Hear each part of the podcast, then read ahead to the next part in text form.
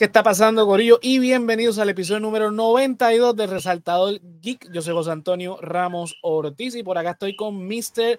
Yolo. Dímelo, Yolo. ¿Qué es lo que hay? ¿Qué es lo que hay, José? ¿Qué es lo que hay, Corillo? Espero que esté todo el mundo bien. Zumba. A ver si Luma nos deja hacer el programa. Mira, Jonathan hoy no nos acompaña, está en el Jardín Botánico grabando un cortometraje con su corillo de producción, así que nada, está por allá excusado el hombre, así que vamos nosotros entonces a empezar con el programa. Tenemos un par de temas por ahí interesantes, más que nada algunas muertes, eso es lo más triste, pero pues ya que no hay muchas noticias, ¿verdad? Que están todavía en huelga los actores y los escritores, pues no, los estudios no pueden como que anunciar mucho. Así que vamos primero que nada. Yolo, ¿tuviste los primeros 2 capítulos de Ahsoka? Sí. Pues vamos a reaccionar a eso. Hoy se supone que ya salió el tercer capítulo, ¿no? Era a las 9. Exacto, se supone que a las 9, si es que sale como la semana pasada. Exacto, así que sí, yo creo que estaba pautado para la misma hora. Creo que están tomando la estrategia de HBO, que lo pauta una hora, por lo menos en la costa este, que es la hora prime. Mano, ¿qué te pareció? Vamos contigo primero. Bueno, a mí me gustó, la verdad es que me pareció que sigue los eventos de Rebel, mucha gente diciendo que es la temporada 5 de Rebel, sí, pero me pareció bien, o sea, el personaje de Ahsoka en live action desde que lo hemos visto por ahí se había visto bien, sí. La extensión de estos personajes de Rebel a live action se han visto bien. Habíamos visto ya a Zeb por ahí también. Mandalorian. En Mandalorian, sí. O sea que son los primeros 2 episodios. Hay que ver. Ya han sembrado varios misterios ahí con el caballero Jedi este que está por ahí. Y las teorías. ¿Será Hera? ¿Será...? No digo digo el que está vestido con la armadura. La armadura, sí, ya medio mundo está diciendo que es Hera. Ah, que si es Hera, que si es este, que si es el otro, o sea que empezaron bien, con te dan para teorizar, te dan sus buenos episodios de acción, te dan pues un poco más del lore, ese principio tipo Indiana Jones, donde vemos estas ruinas del templo de las brujas de las brujas estas que de donde viene Darth Maul y viene o sea, toda esta vibra así estilo Indiana Jones quedó cool, rápido te dan imágenes de cosas de Clone Wars con esto de las brujas, pero que también, ¿sabes? Va con Rebel. A mí me gustó, se sintió interesante y quiero ver cómo la siguen desarrollando. A mí me gustó definitivamente. Sentí el primer episodio un poquito aburrido, pero el segundo lo compensa. O sea, que hicieron muy bien en poner los 2 episodios juntos. A veces sí. Bastante inteligente. Sobre todo porque los 2 episodios son técnicamente una extensión del epílogo que vemos en el final de Rebels, ¿verdad? Para los que lo tengan un poquito más fresco, Rebels termina antes de la batalla de Yavin, en episodio 4, pero el epílogo se traslada, esa parte final donde vemos a Ahsoka, donde vemos el mural, lo que vimos en live action aquí en Ahsoka, la serie. Se traslada a un... O sea, está hablando después.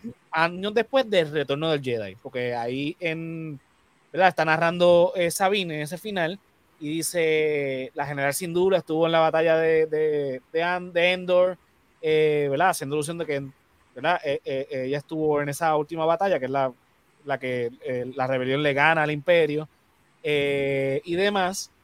Lo que pasa es que no dijo cuándo. Sabemos... ¿verdad? Que ya que porque de hecho este episodio empieza justo después del episodio de Mandalorian donde aparece Ahsoka en la segunda temporada. Así que vamos a asumir que esto está unos 5, 6, quizás 7 a lo mucho años después del retorno del Jedi, después del episodio 6. Así que esos primeros dos episodios se ubican en tiempo y espacio entre Rebels y Mandalorian, ¿verdad? Es en el timeline completo del Lord de Star Wars.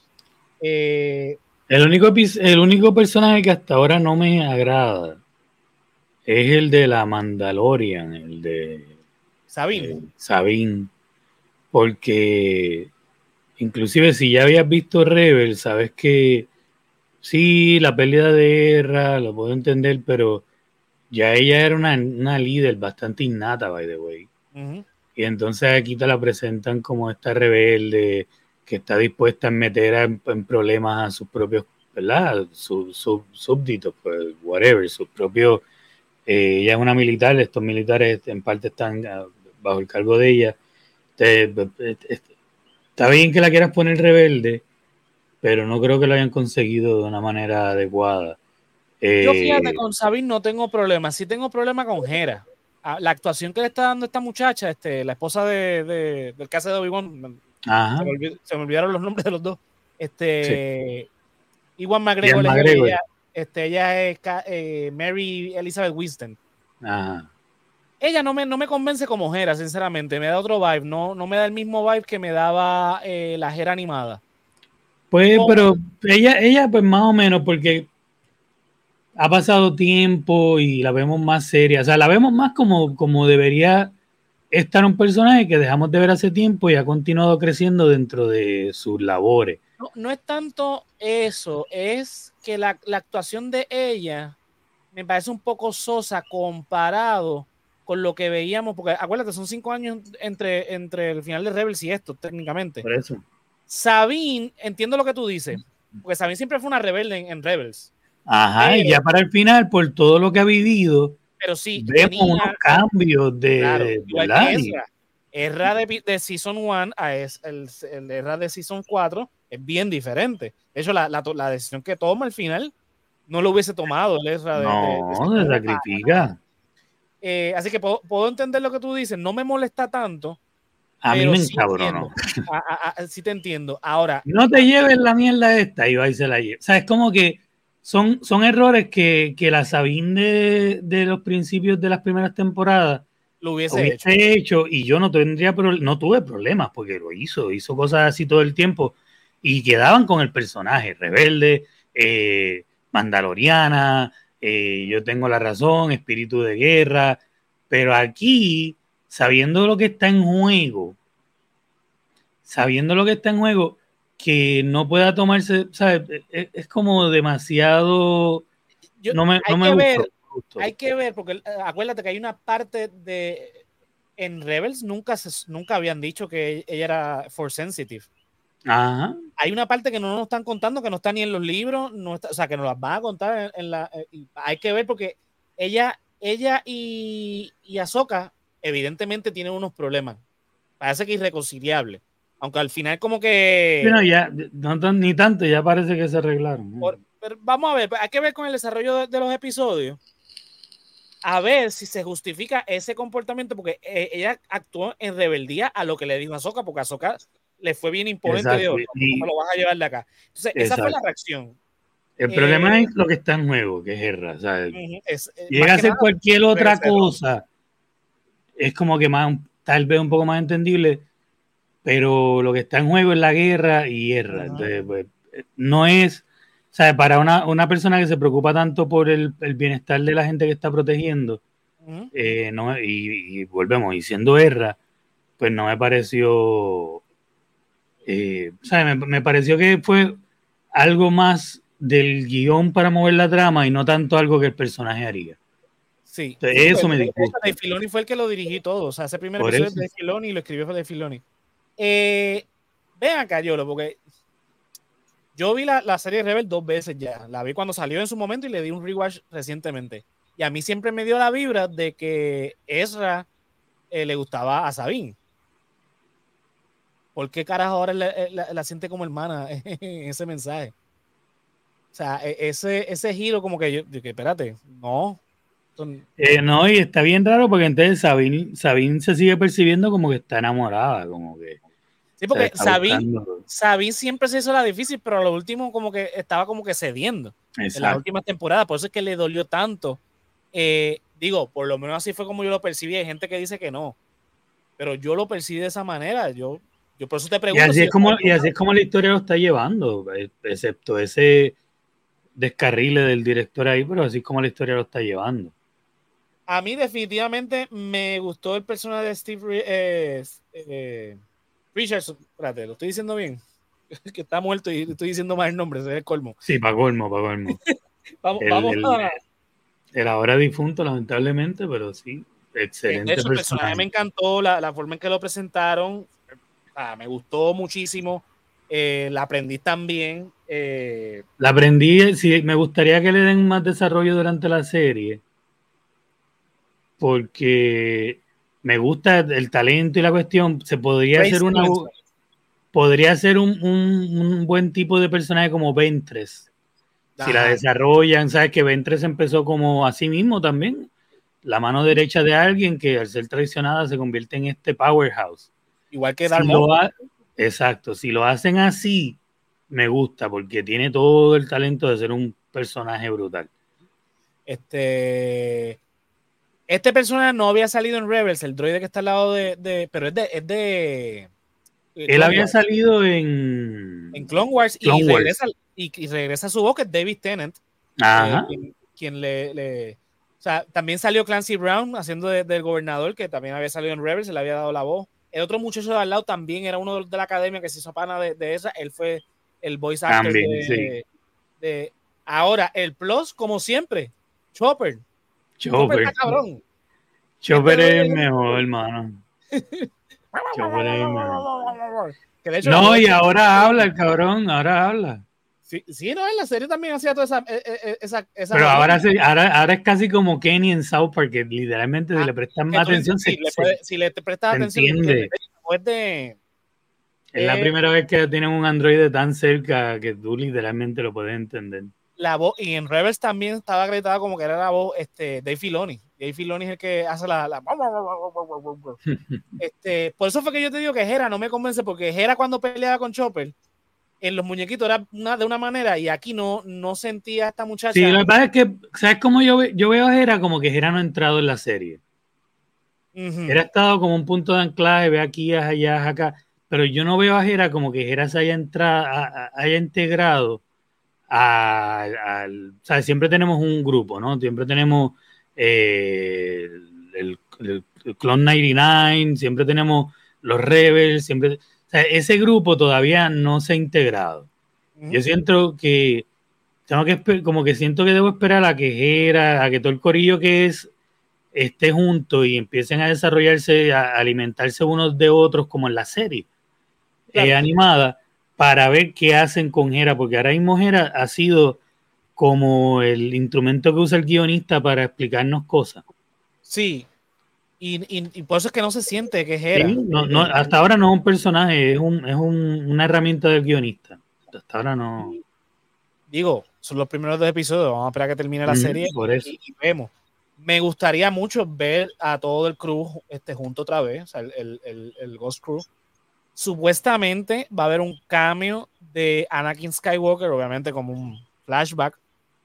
Supongo que en los tiempos de los Clone Wars sería brutal ver a Ahsoka y Anakin live action. Inclusive un flashback a la pelea, porque recuerda nosotros que vimos Rebels, pero un flashback a esa pelea épica de Ahsoka y Vader. Tal vez para reflejar el momento donde Ezra la salva por las puertas del tiempo, whatsoever que haga, quedaría cabrón. Otro rumor que corre, que no sé cuán cierto pueda ser, es que podremos ver a Kanan también en un flashback. No sé si Freddie Prinze Jr. estaría como que dispuesto a eso, porque como ese tipo es medio raro con el tema de Star Wars.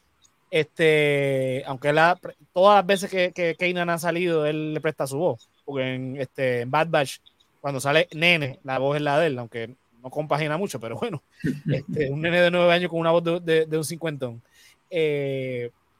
Bueno, pero que... si la hija del personaje de Sigourney Weaver en Avatar 2 tiene la voz de Sigourney Weaver, que es una mujer de 70 y tanto. Exacto.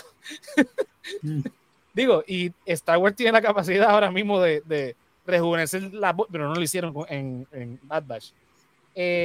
Así que nada, las expectativas están altas. Los dos episodios fueron buenos. Quizás no tan boom como quizás, pero yo estoy... Pero están dentro de la fórmula, que es lo, ¿sabes? Por lo menos no sí. Es un desmadre, está bien. Y lo bueno de todo esto es que sabemos que todas estas series... Se fue Josian. Lo bueno es que sabemos que todas estas series... Ahora. ¿Me escuchas? Ajá, te fuiste. Estoy. Sí. ¿Otra vez? No, ahora bueno, está. Ahora nada, está. Que sabemos que esta serie, ¿verdad? Tanto Mandalorian, Ahsoka y la de Boba Fett están en un mismo timeline y van a tener un endgame con una película en el cine que va a dirigir y escribir Dave Filoni. O sea, que tienen todo un propósito. Y vamos a ver ese final. O sea, el grande, el malo de aquí grande va a ser Thrawn. Eso es lo que yo quiero ver, sinceramente. A mí no me importa Ezra ni los demás. O sea, aquí yo quiero ver el malo, cómo es que va a ser un hijo de puta de verdad. Porque en Rebels, aunque era malo, la realidad es que todavía no tenía el nivel como estaba en las novelas. Pero en las novelas... No hubo nunca como un enfrentamiento, ¿no? Siempre fue contra lo que Tron mandaba, ¿no? Tron, el Inquisición y whatever, pero cuando llegó el momento de afrontarlo es cuando vemos a Hera en la nave de Tron y pasa todo lo que pasa y es básicamente el final. No fue que le ganó, fue que sí, digo, vamos a sacarlo del juego. Fue por default, o sea, él lo exilió. Ajá, exacto. Básicamente fue una cuestión de exilio, pero no hemos visto un final satisfactorio como con Darth Maul o Maul, que ya sea a nivel de las animaciones, pues vimos su final con Obi-Wan. El final de Pollos Hermanos. O sea, hemos visto diferentes finales que, pues, ok, llega el punto... que te salvas, pero al final, ok, aquí está tu final canónico. Pero el de Tron no, solo tenemos que verlo. Y en el universo expandido, que es donde nace realmente Tron, ¿verdad? Porque estas novelas ya no son canon, pero Filoni está de alguna manera metiéndose canon porque esas novelas precisamente se dan en esta época del timeline. Hay que ver qué tanto de ahí se rescata y se usa como para explicar el tiempo perdido que no hemos sabido de Tron. Y digo, lo mejor que hizo Filoni fue hacerle ese final en Rebels, porque ¿cómo tú justificabas que Tron estuviera vivo en... ¿verdad? Porque estamos hablando que después de Rebels es episodio 4, 5 y 6, que son las originales. O sea, que no había manera de justificarlo, y es un buen jugador como para eliminarlo tan rápido y tan fácil. So que la mejor manera de reintroducirlo es esto. O sea, esperemos a ver. Era tan amenazador porque era tan diferente. Uh-huh. Eso de estudiar las piezas de arte, de las culturas, para aprender de ellas. O sea, todas sus conversaciones eran como... O sea, el tipo provocaba miedos de una manera no tradicional. Estaba interesante. Porque es un jugador de ajedrez, es un estratega pausado, tiene calma, no, déjalos que ganen ahora, no te apures, mismo los cojo, porque sabía los movimientos. Vamos a hacer esto porque así que va a reaccionar Sabine, así va a reaccionar Hera, así va a reaccionar Ezra. Vamos a hacer esto, pero señores, que no, vamos a hacerlo, vamos a provocarlo porque ellos van a hacer esto, y en efecto hacían eso. O sea, el tipo estaba adelantado a ti, por lo menos en Rebels, 5 o 6 pasos. Él sabía, por eso es que Ezra hace lo que hace.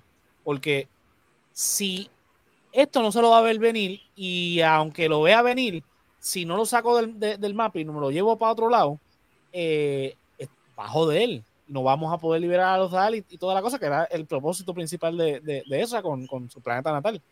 Y pues sacarlo de esa manera, sin sacarlo, ¿verdad? Filoni fue bien inteligente, porque entonces, ok, lo sacamos ahora y justificamos que Ezra y Thrawn no estén sin tener que matarlo. Y cuando hay un vacío, que es este vacío precisamente entre episodio 6 y episodio 7, pues lo metemos. Yo creo que fue súper inteligentísimo. No, y me gustó mucho este detalle ¿verdad? De crear mundo donde de momento tenemos una galaxia nueva. Ajá. O sea, tenemos no un planeta, no un sistema, no tenemos una galaxia. Una galaxia nueva. Por fin el nombre de Star Wars en español. La Guerra de las Galaxias. Cobra sentido después de más de 50 años. Sí, desde el 77. Sí. O sea, después de yo no sé cuántos años, por fin, en español, el nombre de Star Wars cobra sentido. O sea, la Guerra de las Galaxias. Hay otra galaxia en Star Wars. Está súper interesante lo que está pasando en el background de esta serie. Definitivo. O sea, yo estoy all in con esto. Sé que Boba Fett fue bien flojita. La última temporada de Mandalorian no fue que fue la gran cosa. La primera temporada fue la mejor de las tres que ha tenido, no que ha sido mala. El primer episodio de Ahsoka fue un poquito lento, pero yo creo que con el segundo episodio justifica que ese primero haya sido así. Hay que ver lo que van a hacer. Estoy muy emocionado de ver todos estos personajes live action, cómo lo van a mezclar con el otro universo que se desarrolla con Mandalorian eventualmente. Quiero ver a Rebels completo, live action, o sea, todo el corillo de que vimos en... Porque aquí fue al revés. Clone Wars, con excepción de obviamente de Ahsoka, fue de live action a animación. Y acá es en Rebels es de animación hacia el live action. Así que me parece genial. Y otra cosa que espero es también que, sabes que yo sigo un poco de todo. Yo me gusta seguir los eternos haters de Star Wars, sigo uno que otro canal, porque me gusta ver con qué berrinches salen y a veces también tienen la razón. Uh-huh. El berrinche mayor es que no hay ninguno de los protagonistas hombres, ¿no? El típico Caitlyn Kennedy, la fuerza es femenina. Estos son más que 2 episodios. Todavía falta mucho. Si esta serie se acabara y no integráramos a ninguno de, ¿verdad?, los personajes de nuevo ser de una manera, porque son personajes que tienen una relación con Ezra y que tienen una relación con el daño que ha hecho Thrawn. Deberían estar ahí, deberían participar activamente como parte del mismo grupo que son. Es muy pronto para hacer ese tipo de ataques. Y aparte, en Mandalorian te dieron el guiño hace precisamente para establecerte, mira dónde está este tipo, está lejos. O sea, posiblemente eventualmente va a llegar, pero está lejos. Ezra sabemos que no está en el panorama. Kanan obviamente está muerto. So que hay que darle break a que, digo, son pocos episodios también. Esto va a contar con 2 temporadas. Entiendo que van a ser 2 temporadas. Vamos a ver si no se escogota con los recortes que van a haber en Disney. Esperemos que no. Exacto. Pero hay que darle break a que vayan Acuérdate, pero es curioso como yo no tenía eso en la mente.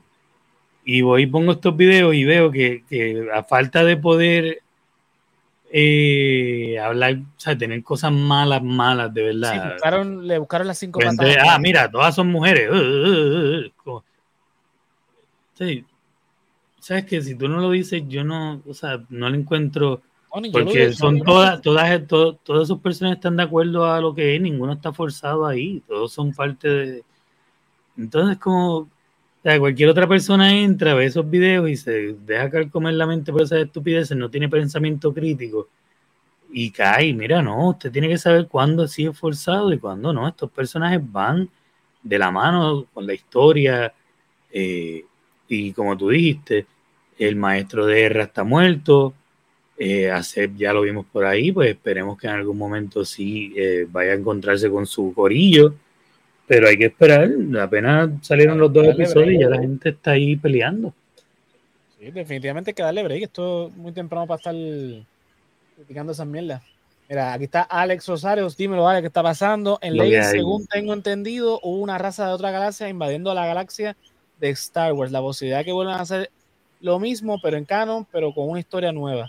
De hecho, Filoni se pasa haciendo esto, o sea, él desde que, obviamente, que Disney compra Lucasfilm y establecen que todo lo que, ¿verdad?, lo que es el universo expandido no es canon, él ha ido rescatando. Thrawn fue una de esas cosas que rescató del universo expandido. Sí, como dice Alex, ahora abrió esa puerta a poder, mira, aquí está otra galaxia, a lo mejor esa gente fueron los primeros que vinieron para acá con las ballenas cuando migran. O sea, ahora puedes abrir este otro universo de posibilidades. Y eso lo que me recuerda es a Dune. Dune empieza con una primera migración masiva. Y termina con una migración masiva. O sea, que me gusta, va de la mano con el lore de Dune, que está entrelazado con esto de Star Wars. Sí, ¿no? Mano, yo confío bastante en Filoni. Filoni ha sabido trabajar bien Star Wars. Él entiende bien lo que es Star Wars. Ha logrado llenar, ¿verdad?, los espacios vacíos que dio George Lucas. Él los ha logrado llenar bien. Por ejemplo, Clone Wars. Si usted no entiende, ¿verdad?, mucho el cambio de actitud de Anakin y Obi-Wan entre episodio 2 y episodio 3, véase Clone Wars, le va a hacer todo el sentido del mundo, porque... No, y lo aburrido que hay, ¿verdad?, que todos nos quejamos, la mayoría nos quejamos, de los primeros 3 episodios, que es la política, ¿no? Lo mal que se lleva el elemento de la política, porque en otras películas que son mucho más políticas se lleva mucho mejor. En Clone Wars se habla muchísimo de la política, pero se puede explorar de una manera donde uno ve los plots, las escaramuzas que se forman entre partidos políticos o facciones políticas, lo llevan más allá con intentos de asesinato, pero que sabemos que en la vida real también pasa, todo un universo obviamente... mucho más exagerado que la ciencia ficción, pero hay cosas que son elementos reales dentro de eso y se explican mucho mejor que lo que se puede hacer en una película que tiene tiempo limitado. Uh-huh. Y es que George Lucas es tremendo, ¿verdad? Creó todo este universo y toda la cosa, tiene muy buena imaginación, pero Dave Filoni tiene mejor habilidad en contar las cosas. Y obviamente también al desarrollarlo en series, obviamente tiene mejor habilidad que una película. Pero eso es que episodios 5 y 6 la escribe Lucas, pero las dirige alguien más y el guión lo hace alguien más porque le da mejor enfoque, mejor desarrollo a la historia que Lucas nos trae. Y lo vemos con Clone Wars, lo vimos con Rebels, que también es otro espacio vacío, el mismo Mandalorian, Bad Batch es otro espacio vacío que está llenando en la historia, ¿verdad? Porque entre episodio 3 y episodio... Sí, no, y mira inclusive con extender el universo, mira toda la gente que se llegó a quejar de Andor. Como que, ven acá, llevas años quejándote porque todo tiene un lightsaber y el nombre Skywalker. Cuando te hacen algo que no tiene el nombre Skywalker, ni un lightsaber, también te quejas. No, y Andor es lo más Star Wars sin ser Star Wars de Star Wars. ¿Sabes qué? Andor está cabrona. La gente se queja por los joder también. Sí, no. Es que, ¿tú sabes lo que pasa? Que muchos de los que se quejan así son los que defienden que las únicas 3 cosas que deben existir de Star Wars son episodios 4, 5 y 6. Sí. No, mano, es literalmente Star Wars. Una guerra de las galaxias, como dijiste ahorita tú, Yolo. Es en el fucking universo. Entonces, no ¿qué tú quieres? Que se hable siempre de Tatooine y de... ¿Cómo que se llamaba la capital, Coruscant? Corazán. O sea, no puede ser. Es un universo vasto. No pueden estar los mismos tres pendejos o sea, no puede estar Han Solo, Leia y Luke en todo el fucking universo con Darth Vader detrás de ellos. Es mucho más. Así que me gusta lo que está haciendo, me gusta esto. Hay que darle break, obviamente, a desarrollar. Obviamente, son los primeros 2 episodios, es el piloto. Yo creo que arrancó bastante bien. Nos da, porque, sobre todo porque nos pone en tiempo y espacio. Nos ubica exactamente en dónde estamos con todas las series, respecto a todas las series. Yo creo que Disney Plus tiene una guía de algunos episodios de Rebels y Clone Wars que debes ver antes de... Yo creo que debes verte de todos Rebels. Más que Clone Wars, todo Rebels, disfrútatela, es una muy buena serie. Ah, que es muñequito. Tuviste muñequitos toda tu vida cuando chiquito, ¿cuál es tu problema ahora de grande no poder ver muñequitos? No, es que son muñequitos con una historia que puede ser cine cualquier día. Sí, es que Rebels... O sea, es que cuando uno dice ver muñequitos no es lo mismo ver Looney Tunes, que todavía los veo también, que se joda. Sí, y me río como cojones. Ajá, que ver una película animada. Que ver una serie que es tan... Tiene la misma calidad de guión que cualquier otra serie que gana premios, pero animada. De hecho, estábamos hablando de esto no hace mucho en el chat, que My Adventure with Superman está en categorizada en HBO más por Adult Swim. Para mí Rebels es más de adulto que esa de My Adventure with Superman. Sí. En muchos aspectos, o sea, sí, porque ellos enfrentan mucho más el temas como la muerte, la pérdida, el desahucio. Ese comentario me gusta. De hecho, lo van a explorar en una de las películas, es precisamente el origen de los Jedi. Pues les dice, igual que a mí, una de Rebel, de las subtramas que más me gusta, que hasta me voy a hacer un tatuaje de ese cabrón, es el Bendu. Bendu está cabrón. Ese personaje de Bendu, que es alguien que no se aplica al lado oscuro ni al lado de... Está en between. Ah, él no cree en eso, él vive en la fuerza, punto. Uh-huh. Si tiene que hacer algo que para un Jedi sería algo malo, pues para él no, si lo tiene que hacer, lo hace. Si tiene que hacer algo que para un Sith sería algo bueno, pues no importa, él lo hace. Él es lo que le llamamos un pragmático. Ajá, él vive en el balance absoluto de la fuerza. Igual que otra raza primitiva, mucho más antigua a todo esto, que literalmente vivían en balance, no conocían ninguno de los dos lados de la fuerza. Los Wills. Ajá, eso a mí me llama más la atención de este mundo que Skywalker y todo el revolú. Me gusta todo lo demás, obvio. Claro, obviamente es el origen de todo esto, pero... Ese Lord de la Fuerza, a mí me encanta mucho más. ¿Sabes? Cuando en la temporada 6 de Clone Wars, que Yoda ya cerca del final está buscando qué es lo que está pasando, él siente que hay algo que está raro, y está buscando y llega a este planeta que es sensitivo con la Fuerza y habla con los fantasmas de la Fuerza. Pues está buscando ese conocimiento de cómo hablar con... Hoy en día ya cualquier pendejo, Rey de momento viene y habla con todo el mundo, pero para aquel tiempo todavía había que buscar un proceso bien cabrón de cómo tú conectarte con la fuerza para poder hablar con... ¿Verdad? Como le tomó mucho tiempo a Obi-Wan poder hablar con Qui-Gon, que fue el final de la serie de Obi-Wan. Ajá. Pues... Y ahí tú ves que Yoda se encuentra con estos fantasmas delgados con unas máscaras que al final descubre que no son nada, son fantasmas. Y todo ese world building, todo esa intriga. De hecho, Filoni saca eso. Carajo. Filoni, mira lo cabrón que está Filoni. Filoni saca eso de los primeros borradores de guión de A New Hope. Y los rescata, ¿verdad? Y los lleva a hacer canon de una manera y lo mismo con lo de el hermano y la hermana que salen Rebels también. Sí, que el padre, el hermano y la hermana, que exacto, es el balance.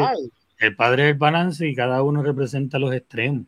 Uh-huh. Sí, y entonces eso a la misma vez es una referencia bien grande al Yin Yang.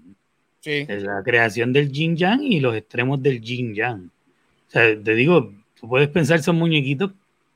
Carajo. Pero no, yo cuando hice el rewatch hace unos meses, yo dije, coño, pero es que esta, o sea, yo obviamente la vi cuando salió, cuando la transmitieron, pero la vi ya, y me gustó, pero pasaron años, y como que no la recordaba muy bien, sé que tenía momentos brutales, pero cuando la estoy haciendo un rewatch, yo tenía unos momentos bastante oscuros, lo que pasa es que obviamente, como era para un público un poquito más infantil, pues se aguantaban ciertas cosas, pero tocaba temas muy adultos, ¿verdad? No, nada sexual ni nada así sangriento. No, pero en cuanto a la pérdida, muerte, o sea, personajes mueren, la gente los llora, los sufre. Ajá, las tramas de Ezra, las traiciones que vive Sabine, lo que pasó era que ¿verdad? Pierde a sus padres, a su madre, que es la que pierde. Su padre creo que todavía estaba por ahí.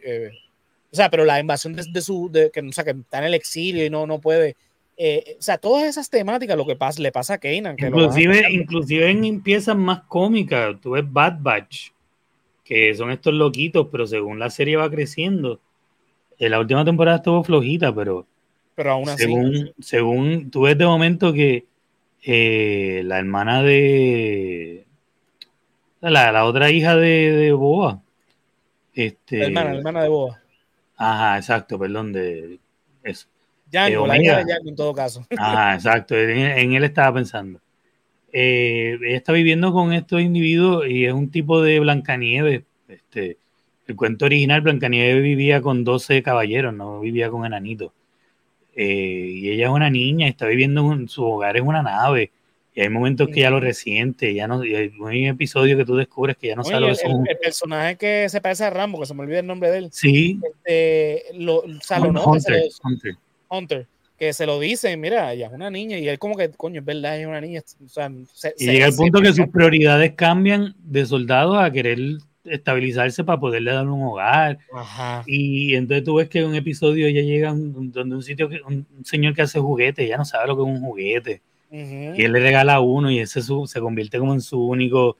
Entonces, tú ves esas cosas y tú, wow, o sea, qué calidad. Tú ves películas que se gastan 150, 200 millones en hacer y no tienen esa calidad de escritura. Uh-huh. Y no conectan contigo de esa manera. Uh-huh. Entonces, como que vete para el carajo con que es una caricatura.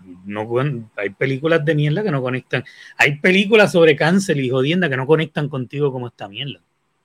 Hay series también que son igual de mierda, que son live action, que son igual de mierda. Y Rebels es un buen producto de Star Wars. De hecho, hasta que no saliera el Filoniverse en live action de Disney Plus, lo mejor que hizo Disney con Star Wars fue Rebels. Sí. Fue lo primero que hicieron. O sea, cuando compran Lucasfilm, antes de hacer las películas, lo primero que hacen es Star Wars Rebels. Y fue un muy buen producto. Lo que pasa es que pues la gente muñequitos se paran, yo no voy a ver eso. Resistance, que es la serie animada, pues yo no sé, no la he visto, la reseña siempre ha sido que es mala, que es bien infantil. Y yo empecé a verla, pero me di cuenta de eso, Resistance ya es un producto que no tiene esa alma, está hecho más para niños, es como un Disney Channel, Disney Junior, que pues no está mal, pero pues, tiene su público y está cool, ¿no? Para los que yo no la vi completa por eso mismo, porque... Y sí, llega el punto en que pues, uno como adulto no lo engancha. Pero nada, esa fue nuestra primera reacción a los dos primeros episodios de la serie Ahsoka. De hecho, creo que una cantidad exagerada de viewers. Déjame chequear. Lo tenía aquí pautado. Dice, el episodio debut de la serie de Ahsoka, Maestros y Aprendices, generó un total de 14 millones de visitas únicas en Disney Plus, siendo la cosa más vista en la plataforma la última semana. Así lo han confirmado las fuentes oficiales. Así que... Y yo me doy cuenta, nueva parte cada martes, dice ahora que Ahsoka, todos los martes a las 9. Eso sí, ya está. Y me di cuenta porque usualmente cuando los haters sacan estos videos, especialmente estos haters de Disney, que algunos tienen insights muy buenos y todo, pero eso lo sigo. Ajá, tú te das cuenta cuando el producto... de verdad tiene más fallas porque ellos tienen de dónde jalar y qué decir, y a ti te puede gustar algo, pero tú dices, ya lo veo, objetivamente ellos tienen un buen punto. Ajá, sí. Pero con Ahsoka todos salieron y lo único que pudieron criticar es que las trenzas de Ahsoka tienen arrugas. ¿En serio? Ajá, o sea, todo lo que pudieron criticar fueron estupideces. Entonces tú dices, ok, ya tú sabes que a esta gente le gustó lo que vio, pero tienen que mantenerle al público hater y tienen que sacar estas mierdas que, pues, no... O no necesariamente que no le gustó, sino que no pueden simplemente criticarlo porque saben que o sea, que es bueno, pero pues... Es gente que tiene un público, ya tienen un público y tienen que sacar contenido diario para ese público y no les queda más que odiar por odiar. Pero tú te das cuenta por lo que dicen en sus videos que no tienen por dónde agarrar y entonces pues empiezan Ahsoka esto, la rubia que anda con el que lamentablemente falleció, esa es el chihuahua atacando a las mujeres del show. Ok, ese es lo que tú eres. Eso es lo que tú eres. Ella se llama Ivana Sackno, la actriz. Su personaje se llama Chin Ati. Yo con los nombres de Star Wars soy bien difícil, pero sí, actúa muy bien. Sí, no yo tan pronto la vi como se movía y, ok, esta tiene toda la capacidad de ser un tipo de personaje como Ventress. Y de hecho, va a tener que convertirse en o sea, porque obviamente... Ahora el actor no está, pues queda ella. Tiene que buscar la manera de que ella entonces siga siendo entonces la fuerte, como quien dice, entre el binomio, porque obviamente uno no. Porque yo siempre me he quedado con las ganas de ver una Ventress en live action así bien cabrona. Pues ese personaje a mí me encanta, mano. Uh-huh. Ventress yo creo que ya está muerta en el canon, ¿verdad? Yo entiendo que sí, no me acuerdo bien. Sí, yo creo que ella muere antes de la batalla de Yavin. Dice Alex, ellos siempre van a odiar sí, porque Disney, quien está haciendo la serie y le tiene uno de Disney, sí. Sí, pero se nota, o sea, lo que yo digo es que llega el punto que tú lo notas, porque no es lo mismo cuando yo los estoy viendo, los mismos canales, y están hablando de Indiana Jones and the Dial of Destiny. Ok, pues, objetivamente tienes la razón, aunque estás odiando por odiar, pero lamentablemente la película te dio muchos puntos. Pues, ni modo. Estás hablando de Flash, obviamente la película te dio muchos puntos. Pero de momento sale una película como Guardian, sale una serie como Ahsoka, y ya tú sabes que no tienen nada que decir. Se empiezan a hablar de detallitos pendejos, y tú notas el contraste entre uno y otro, y tú dices, ay, cabrón, lo que es no poder pararte frente a tu cámara y decir... Todo lo que sale es malo, excepto esta. Mira, pegaron una, o me gustó esto. Huele bicho. Mira, yo le voy a decir a la gente, yo odio Disney, pero consumo sus productos. Los que son buenos, los que son malos. Sí, cuando son malos lo decimos. Cuando son malos, mira, esto es malo con cojones. Pero hay cosas que son buenas y me gustan y yo lo voy a decir, mira, a mí me gustó. ¿A ti no te gustó? Fine. No hay problema, no te gusta. Igual que hay cosas que son buenas overall, pero tienen un par de cosas que es como de diablo, mano. La serie de Obi-Wan, yo esperaba mucho más de la serie de Obi-Wan, pero la disfruté. Ajá, no voy a decir que es una mierda. Obviamente la serie de Andor está muy cabrona, me importa un carajo, o sea, a mí me gustó, está muy cabrona y objetivamente hablando también está muy bien hecha. O sea, Andor y Rebels es de los mejores productos de Disney con Star Wars, para mí. Ajá. La serie de Boba está bien mierda, está aburrida. Pues no hay break, está aburrida. Tiene dos o tres cositas buenas, casi todas con los episodios que no tienen que ver con Boba Fett. Sí, y lo que tiene que ver con el presente y todo lo demás, está bien pendejo. Los tipos en las motoritas esas de colores. ¿Sabes? Las cosas pendejísimas, ¿sabes? Y así... No es como que, ok, porque es Disney todo es malo, porque es Disney todo es bueno, como hay canales también sí, que nada más saben decir que todo lo que tira Disney es bueno. No, sí, pues nada, vamos a seguir arrancando entonces con las demás noticias. Vamos a empezar con las tristes. La actriz Arlene Sorkin lamentablemente falleció el pasado 24 de agosto a los 67 años de edad. Arlene sufría de esclerosis múltiple.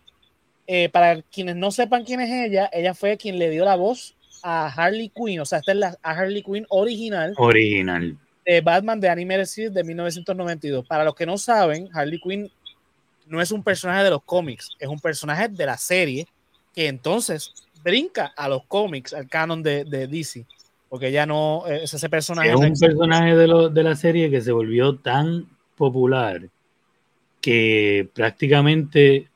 Rogue One, exacto. que prácticamente se volvió el segundo personaje más popular en la serie después de Batman. Sí. Inclusive superando al Joker, al punto que pues, obviamente se lo llevan a los cómics, y esta mujer fue quien le dio la vida en esa primera interacción y en muchas otras. Así que, que descanse en paz Aline Sorkin, ¿verdad? Quien nos dio esa primera interpretación de Harley Quinn. Mira, también el presentador Bob Barker falleció recientemente, el 26 de agosto, a los 99 años. Sí, él vivió una buena vida. Cagó bastante. Sí. Él, no es que uno no le dé lástima, pero o sea, en contraste, es decir, pues vivió una buena vida, esperamos que haya, ¿verdad? Que haya pasado bien, que no haya sufrido. Bob Barker, estaba tan metido en la cultura popular gringa. Yo nunca vi un programa de Price is que no. No, pan. El tipo es tan conocido en la cultura que sale en diferentes referencias. How I Met Your Mother. ¿Quién fue el papá de Barney los primeros seasons? Happy Gilmore. Ajá. Peleando a los puños con Adam Sandler y le da una pela. Los Simpsons. Family Guy. Sale como... En That 70's Show sale, ¿verdad? También yo creo. Entiendo que sí, que sale en That 70's Show.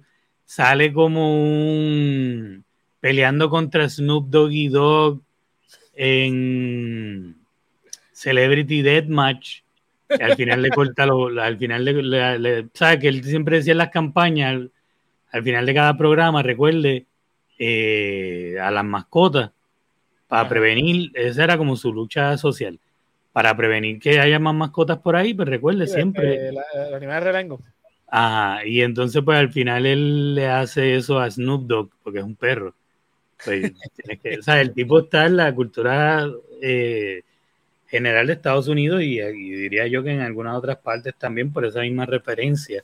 Es como el Don Francisco de los gringos. Prácticamente. Y de verdad que yo sí vi un par de veces el maratón en cable, donde tú, pam, vengan, y de la gente del público, y si te pasabas por la cantidad o el más cerca que llegara sin pasarse, pues ganaba. La gente iba disfrazada.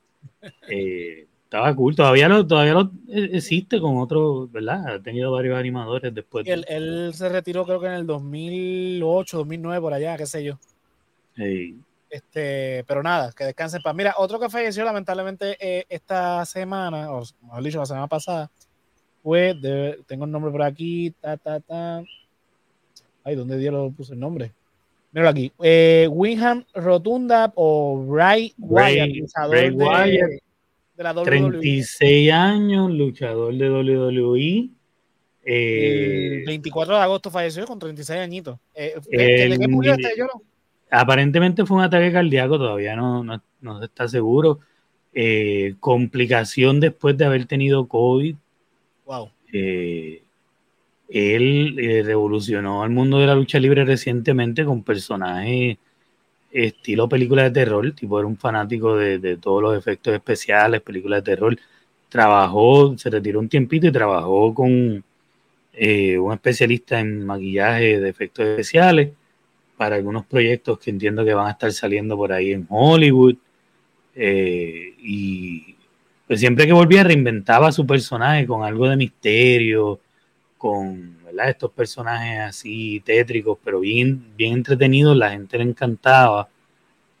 Y es una lástima, su hermano estaba participando con él en los últimos personajes que había inventado y se esperaba que estaba próximo a retornar después de, ¿verdad?, de haber estado fuera desde principios de año por una supuesta enfermedad que no se conocía y de pronto pues salió esta noticia que lamentablemente pues tan joven falleció, además de pues Terry Funk, que también es otro luchador pero con más años, ¿no?, que revolucionó lo que es la industria de la lucha hardcore junto a Mick Foley. Mucha gente conoce a Mick Foley como Mankind, pues también falleció, que son dos figuras importantes prácticamente en menos de 24 horas en el mundo de la lucha libre. Wow. Pero sorprendentemente, porque Terifón, pues una cosa que otra, ya era un señor adulto, ¿no? Un señor que está en el Salón de la Fama, que tiene una carrera impecable en cuanto a lo que hizo, pero Mike Rotonda de Rotonda se esperaba todavía muchísimo más. Sí, es una era un nene. Sí, sí. A ver, 36 años, yo tengo 32, así que... Sí. Nada. Así que pues que descansen en paz.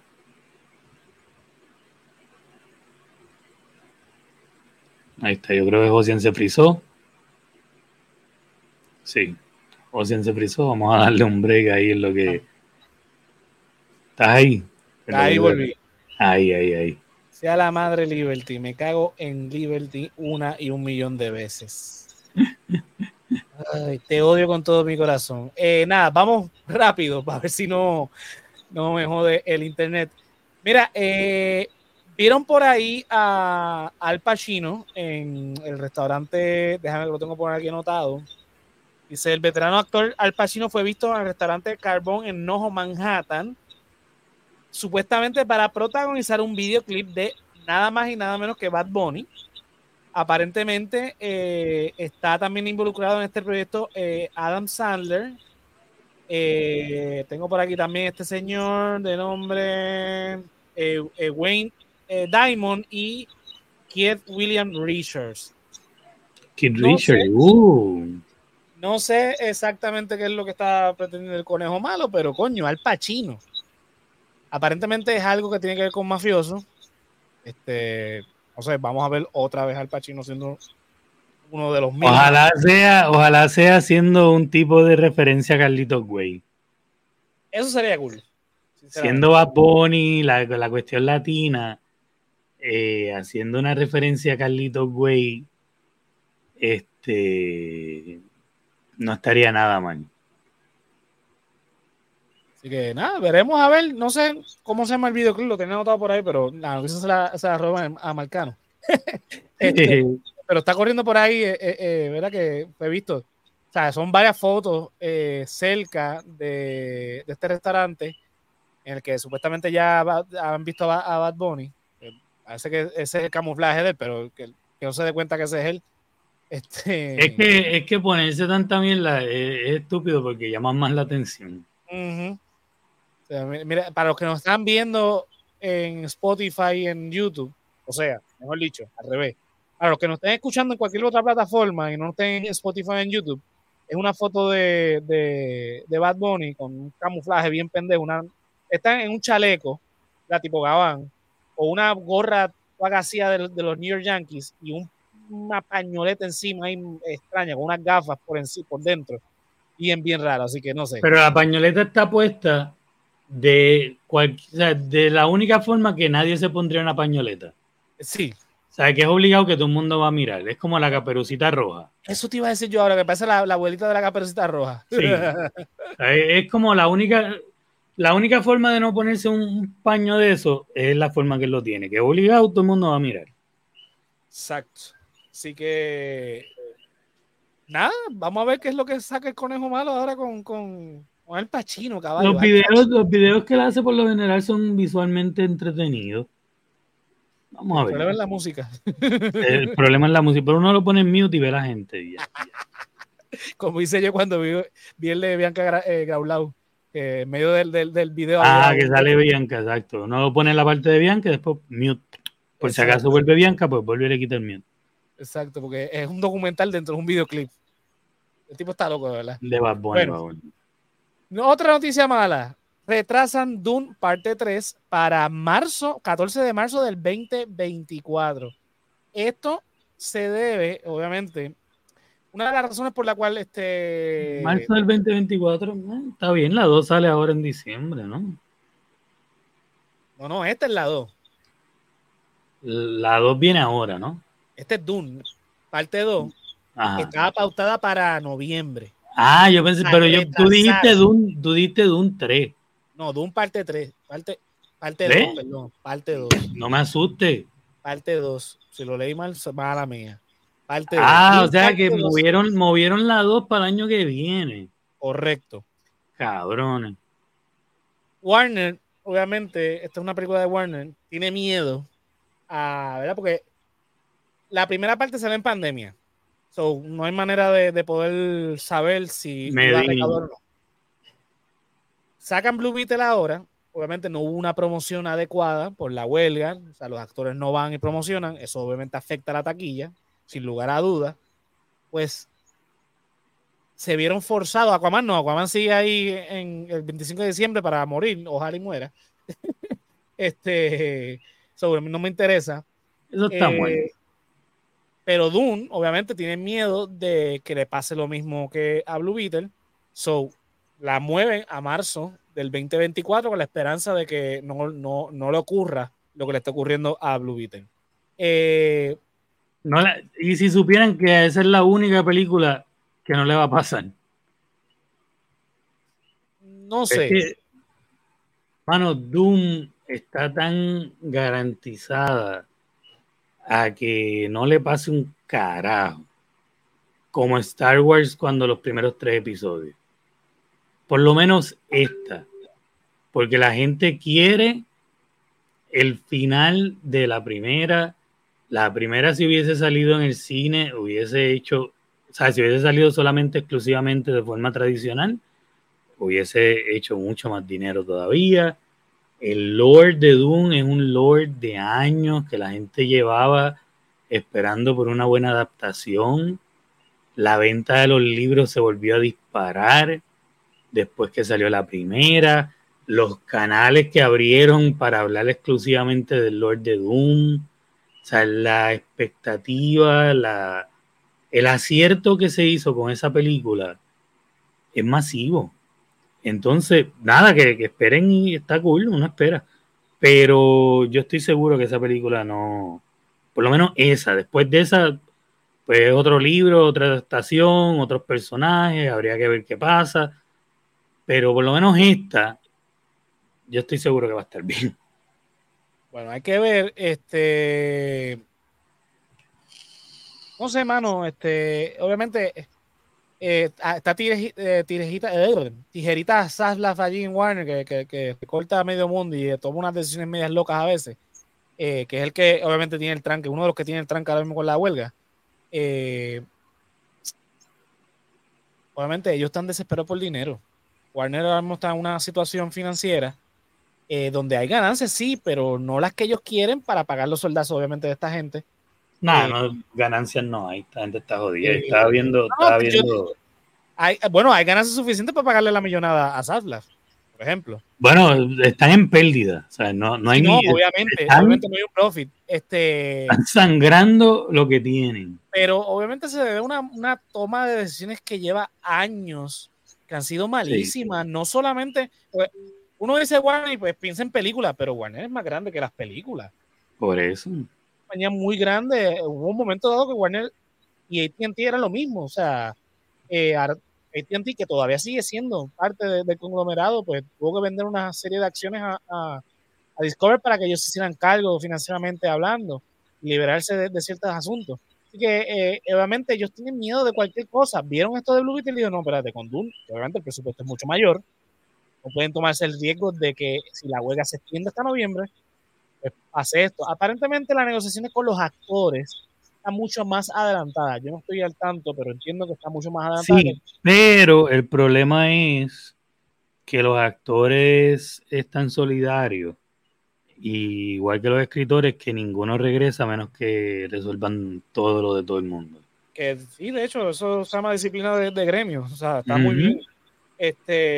Así que, pues, es una decisión obviamente que había que tomar. Sabíamos que esto iba a pasar tarde. Yo prefiero que lo hagan, porque si todo está más tranquilo, todo fluye mejor, y pues, los actores pueden hacer sus promociones adecuadamente, cualquier cambio que decidan hacer, bla, bla, bla.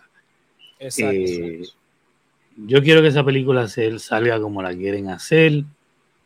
Yo... nunca me había metido tanto en el lore de Dune, más allá de todo lo que tenía que ver con Jodorowsky, porque es uno de mis directores que me volaba en la cabeza con los trabajos más antiguos de él. Y ahora que veo que la tecnología alcanzó ¿verdad? La etapa de poder generar Doom como se merece. Ajá. Me he metido en el lore después de esa primera película, y ahora es como un lore tan grande, lo tengo tan presente como el de Alien y otros, así que sí, hoy ya soy un fanboy. Yo no estoy tan metido, pero me gustó mucho la primera. Es un espectáculo de visuales. Yo me fui por los libros, explicaciones de todos los libros, explicaciones de 3 horas de cada libro. O sea, yo estoy jodido ya. Ya es un punto de no retorno. Sí. Bueno, vamos a seguir por ahí con Y hablando de películas largas, tenemos aquí a Mr. Zack Snyder, que aparentemente tiene intención de adaptar el videojuego de Xbox, Gears of War, y tiene ese juego estaba cabrón. Tiene fichado a Dave Bautista para interpretar a Marcus Phoenix, entiendo que es el protagonista del juego. Sí. Sarge, bueno, quedaría es que pegaría, porque sigue siendo este personaje, poco habla, es toda acción, es grande, va con el personaje con el cuerpo de Batista. Batista ha probado que como actor tiene su lugar, muy dedicado desde que empezó, y es un juego de guerra que quien ha jugado estos juegos, pues, después de lo que hicieron con la serie esta de mierda de Halo, si no cometen ese error, yo creo que puede ser una buena película. Además de que en Halo uno de los problemas es que Master Chief es un personaje que es una evolución del personaje de Samus, de Metroid, que es un personaje que nunca se quita el casco. Okay. Y en Halo, pues, como hay que darle caretazos al actor, el actor cada 5 minutos tiene el casco quitado y habla con cojones. Y, al final, lo que es el al final de la temporada tratan de resolverlo, como que el tipo parece hasta que está muerto dentro del traje. Es como, ve, ahora no habla y siempre tiene el casco. Sí, cabrón, pero es literalmente los últimos 2 minutos de la temporada. So, no me importa.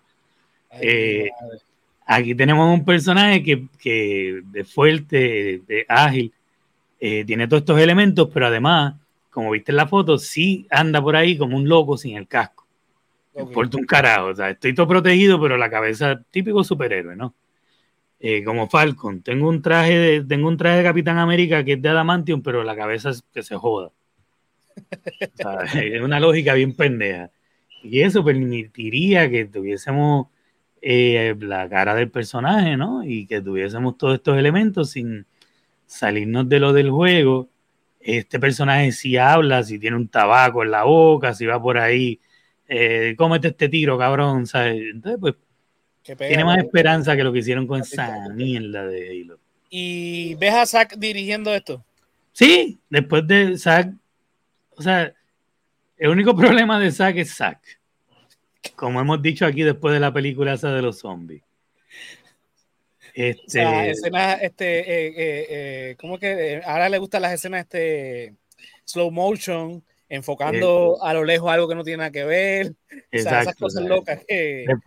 Después que yo no vuelva a ver una escena, después que yo no vuelva a ver una escena donde salga la reina zombie a lo lejos corriendo como una loquita, como si la veces, qué sé yo, como si de momento hubiese visto un ratón y la grabaron y dijeron, vamos a usar eso. Después yo no vea cosas, esa película tuvo cosas raras, pero Zack es muy bueno. So, yo creo que Zack puede hacer el trabajo. Imagínate, Rebel Moon va a durar 2 horas 28 minutos y el corte de director ya adelantaron que dura 1 hora más. Es que, o sea, Zack es como si quisiera ser este cabrón, ya los correlaciono tanto que hasta el cabrón de Tenet. Christopher Nolan. Él es como la versión, Wish de Nolan.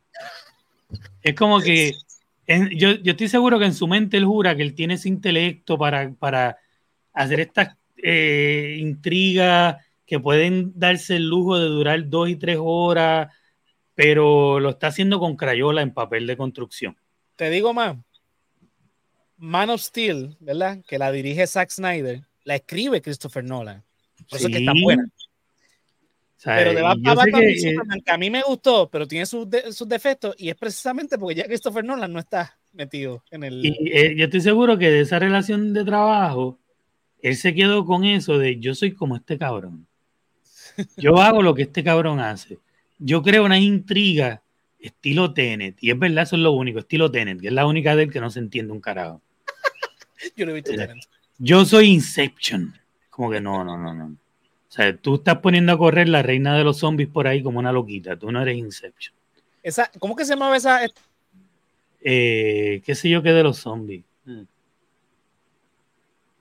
Y es como que, mano, tu trabajo está cool, pero necesitas un oversight del estudio, necesitas un productor de confianza. No eres... o sea, no eres capaz de escribir esas otras cosas que tu pana escribe. Así que pues no, eso no era. Ya te congelaste otra vez. Cuando no es mi Luma, es tu Liberty, mano. Esto está del carajo. José, por lo menos se congeló con una agradable sonrisa a la gente que nos sigue. Ahí se fue por completo. Me imagino que volverá en cualquier momento. Mientras tanto, lo único que puedo decir es que esa película que está me recuerda un poco de lo de Warhammer, que es donde se espera que volvamos a ver a Henry Cavill. Son películas que tienen potencial, especialmente ahora que vimos. Si no la han visto, se lo recomiendo. En Peacock está la serie de Twisted Metal, que ya la habíamos hablado. Twisted Metal es una serie basada en un videojuego que no tiene historia. O sea, la historia de Twisted Metal es carros con armas que se disparan y explotan, pero sin embargo toman Twisted Metal y le dan una buena historia. Y tienen a Maki, al nuevo Capitán América, tienen a Samoa Joe haciendo de... el personaje del payaso que es el que está en la portada mayormente en todos los juegos. Tienen un elenco que no es el elenco más conocido del mundo, no se gastaron una millonada. Es sobre un juego que no tiene una historia, pero le desarrollan una buena historia y resulta agradable, resulta entretenida. No es lo mejor que he visto en todo el año ni nada por el estilo, pero sin embargo tenemos otras adaptaciones de juegos que tienen muy buena... ya de por sí el juego tiene una muy buena historia, pero cuando la adaptan hacen una mierda. Anyway, ya volvió José. Sí, de hecho Liberty se cayó. Mal ahora hablé mal de ellos. Del teléfono. Nada, vamos a ir acabando. Antes que esto se acabe de joder. Sí, ya lo que me quedan son 2 noticias. Mira, Tom Hanks expresó su interés en ser parte del mundo de los superhéroes. Dijo que lo llamaran, que él está loco por hacer algo, aunque sea un malo de Batman o Flash, la versión de Jay Garrick, cualquier cosa. No, ya yo sé quién es él. ¿Quién es él? Él es Omniman. Omniman. Él es Omniman. Imagínate a Tom Hanks, el hombre más querido de Hollywood, entrando al mundo de los superhéroes con un tono serio fuera de lo normal, haciendo del personaje más hijo de puta que hemos tenido en los últimos tiempos de superhéroes. Estaría cabrón, sinceramente. No es por nada, pero tan pronto lo vi parado ahí como un pendejo haciendo de Jay Garrett, lo único que pude pensar fue en Omniman. Ay, o sea, se ve la imagen, sí, la ponchada. Sí. Yo no la veía, pero ahora se ve. Sí, se ve. Nada, vamos a ver. Vamos acelerando para poder acabar. Estrenó recientemente en la cartelera puertorriqueña la película La Pecera, una película puertorriqueña. Mano, hay que verla. Yo vi los cortos, se ve cabrón. Hay que verla. Las críticas han sido buenas y esta película tiene el privilegio de ser de la tercera película puertorriqueña en ser reseñada en Variety, la revista especializada de cine en Estados Unidos. Las otras dos fueron, bueno, ahora se me cayó el interno, no las tengo, pero creo que una era Maruja y la otra era una de Sonia Valentín, no me acuerdo ahora cómo se llamaba, déjame que creo que la tengo aquí. 200 cartas. No, esa no es de Sonia Valentín. No, esa no es de Sonia, ¿qué me pasa? Algo amargo, era, algo, no me acuerdo. Deja si logra subir aquí. Pero en vez de tenerlo en el libreto, lo tenía aquí pautada, pero yo que sabía que el internet se me iba a caer. Así que nada, anyway, la reseña. Anyway, Ahsoka está esperándome. Exacto, las reseñas han sido muy buenas. Así que nada, si tienen el break de ir al cine, yo voy a ver si esta semana voy y la veo. Mira, Maruja. ¿Están todos los cines por ahí? Sí, en Caribbean Cinema.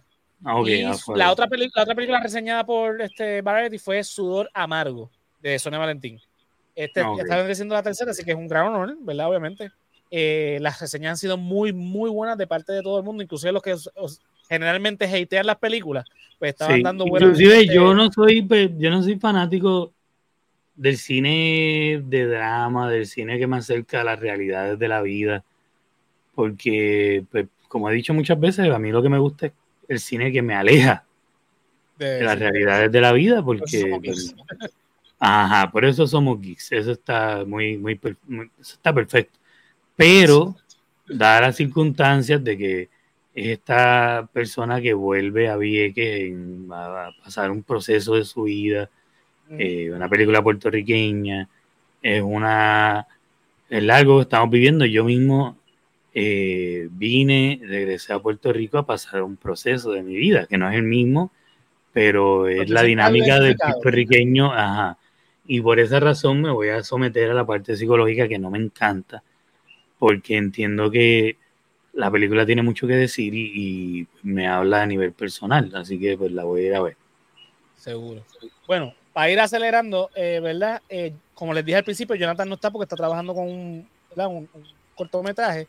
Él me envió esta información de... espérate, no salió completo. En CE3, en el Teatro Ángel Ramos, en Caguas, se va a estar proyectando el 2, el 10 y el 24 de septiembre. Cinema Más Corto, creo que se llama. Se jodió el internet de nuevo. Y Jonathan no es de los que usualmente... Tú vas a Jonathan Cuello, a Cuello Jonathan David, donde Score 91. Usualmente, ¿verdad? Si fuese el caso, Jonathan iría a su Instagram, a Jonathan Cuello, a Cuello Jonathan David 91, y pondría esta información. Esperemos que esta vez sí Jonathan vaya a Instagram, a Jonathan Ad Cuello Jonathan David, ya mismo cuando Josian vuelva lo pondrá ahí. Ad Cuello Jonathan David _ 91, rayita de abajo 91. En Instagram, y ahí van a poder preguntarle o ver la información de eso que Josian estaba diciendo, pero ahora Josian volvió y a lo mejor. Okay. Estaba diciéndole a todo el mundo que pasaran por la página de Jonathan a ver si lo publicaba. Nada. Rapidito, el evento se llama Cinema Más Corto 2, 10 y 24 de septiembre en Caguas, en CE3, en el Teatro Ángel Ramos. Van a estar presentando varios cortometrajes, ¿verdad? La primera tanda es a las 6, la segunda tanda es a las 7 y la tercera es a las 8. Estoy mencionando todo esto porque el cortometraje Lascivo, que es el cuarto que se ve en esta imagen, Jonathan fue partícipe de ese cortometraje que se hizo en 48 horas y tuvo este premio en festivales y todo. Esto es un festival de 48, hace años yo no hago uno.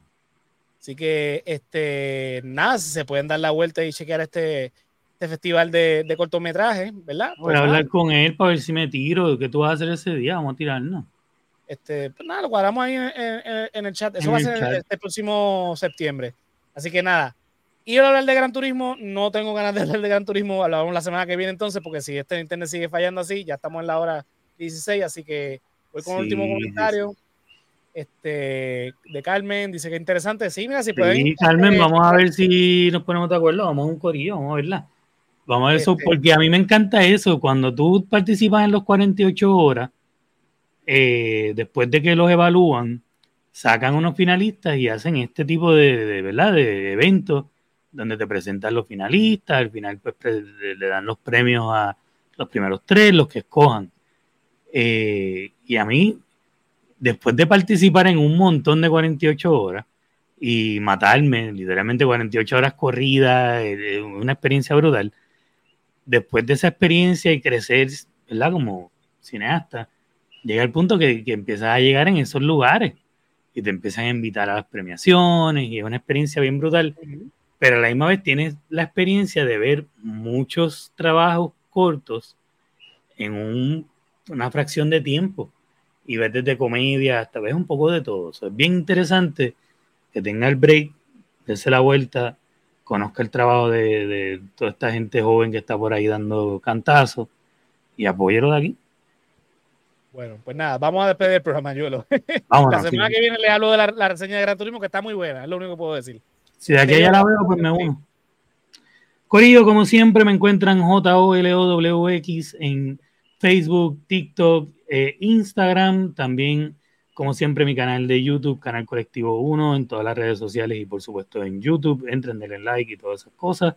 Expediente Mortal en Canal Colectivo 1 y donde quiera que escuchen podcast, al igual que Ni Pura Idea, Canal Colectivo 1 y donde quiera que escuchen podcast.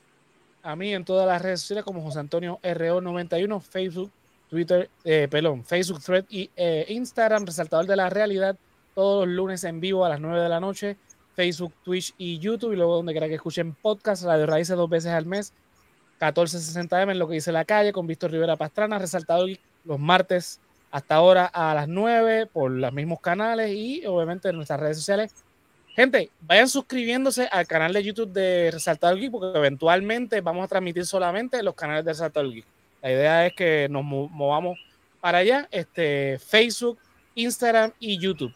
El After, nuestro podcast exclusivo en Patreon. Tenemos también La Casacita de José, estrenos anticipados. Mañana se estrena este episodio a nivel regular, que es sobre la ley Foraker de 1900. Ya para nuestros Patreon está Lo que es el capitalismo, que hablamos de La riqueza de las naciones de Adam Smith. Así que ya los que son Patreon pues lo pueden chequear. Y nada, patreon.com/el resaltador de la realidad. De una al corillo de Keila, Joan, Melissa Meléndez, Luis. Vamos a buscar la listita antes que se me vaya el internet. Keila, Joan, Melissa Meléndez, Mercedes Nieves, Andrés Santos. Muchos odios internet hoy. José Ramos, Juan del Valle, Gerardo Monge, José Ramos Vega, Néstor Soto, Yulisa Contreras y Mari Ortiz. www.elresaltadordelarrealidad.com. Cliqueas en tienda y te lleva la mercancía con los diseños del Hombre Lobo, El Cadito y este servidor. Camisas, mousepads, stickers, gorra, taza, mochila, de todo un poco. Y nada, se chequean la página y chequean el Evil Yolo. Madre. Es que yo sigo diciendo que yo, hasta así sobrepuesto, me veo mejor. O sea, esa foto se ve más real y se ve mejor y yo me veo mejor. Excepto toda esa pelambrera en el pecho, esa peluera. Porque en verdad es un trimmercito, hermano.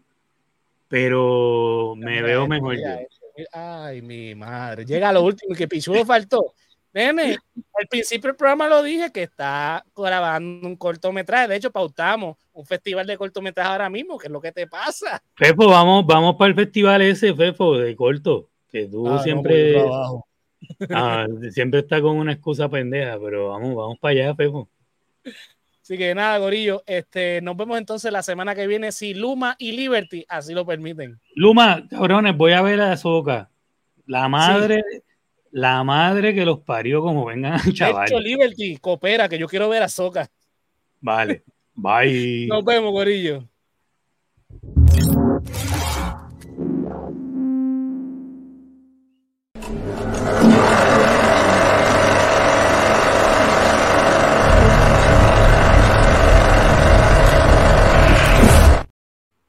sea la madre del diablo.